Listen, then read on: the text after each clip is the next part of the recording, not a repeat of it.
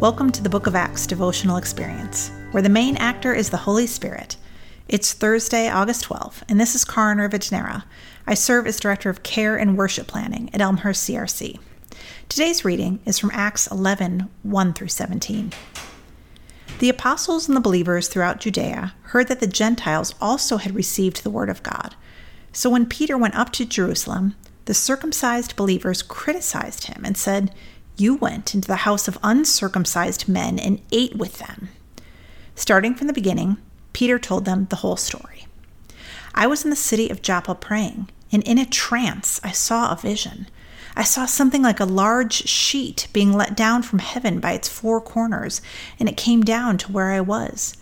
I looked into it and saw four footed animals of the earth, wild beasts, reptiles, and birds.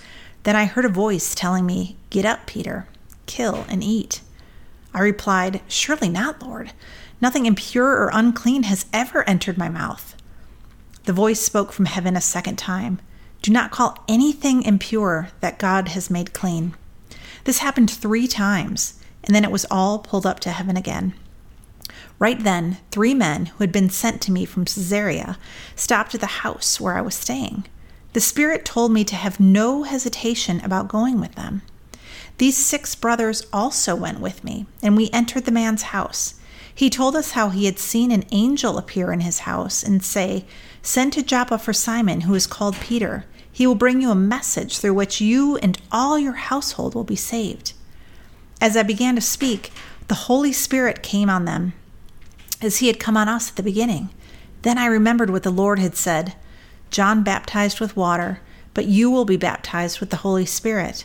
So if God gave them the same gift he gave us, who believed in the Lord Jesus Christ, who was I to think that I could stand in God's way? Poor Peter. He just has this amazing encounter with the Holy Spirit and witness transformed lives only to have it all criticized by the so called circumcised believers back in Jerusalem.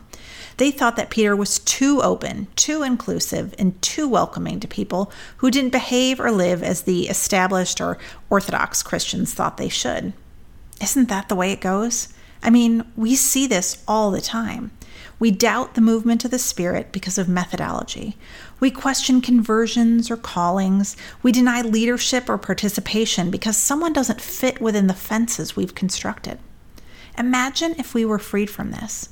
If we were so attuned to the Spirit's movements that we could hear wild stories like Peter's and stave off criticism and instead confidently declare, Good job! After all, who were you to stand in God's way?